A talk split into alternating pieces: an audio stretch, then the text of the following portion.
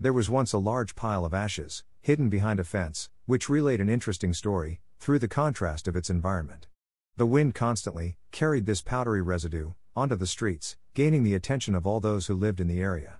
For this reason, the newly formed neighborhood watchman decided to investigate the source of this constant littering. On the appointed day, when the sun was still shining, the watchman followed the trail to a walled ground, which was not more than an acre, where the ashes lay, and attempted to gain entrance through the gates by knocking on it several times. Their efforts were met with silence, letting them to believe that the property behind the walls had been abandoned a while ago. As a result of this, they tried to break the lock of the gate with a hammer, but noticed that the latch was situated on the other side of the metal structure. So the best climber amongst them hopped over the fence, broke the locks, and opened the gate for the others to gain entrance.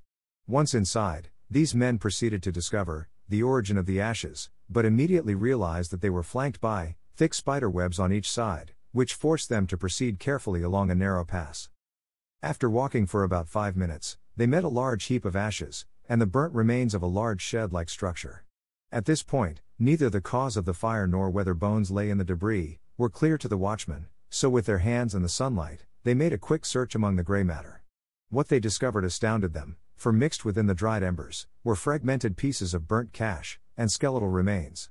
Blackened gas cylinders were also visible, at the far end, of the blackened structure.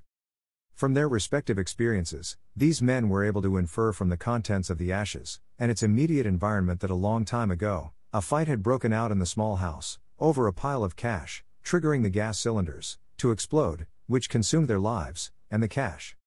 Saddened, the neighborhood security reported the matter to the police, who promptly sealed the entire ground and made an effort to discover the identity of the deceased. From their inquiries and records, the policemen concluded that the bone fragments within the ashes likely belonged to a notorious set of criminals who were known to have operated in that area two years before, and whose hideout was never discovered, because they all disappeared, suddenly. Furthermore, as the watchmen had concluded, a fight or something else ended their lives, and burnt up the cache.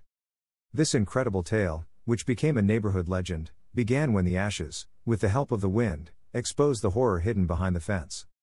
Thus, even when confusion, lies, and deception persists, the actual reality or answer will be revealed, irrespective of how long it might take.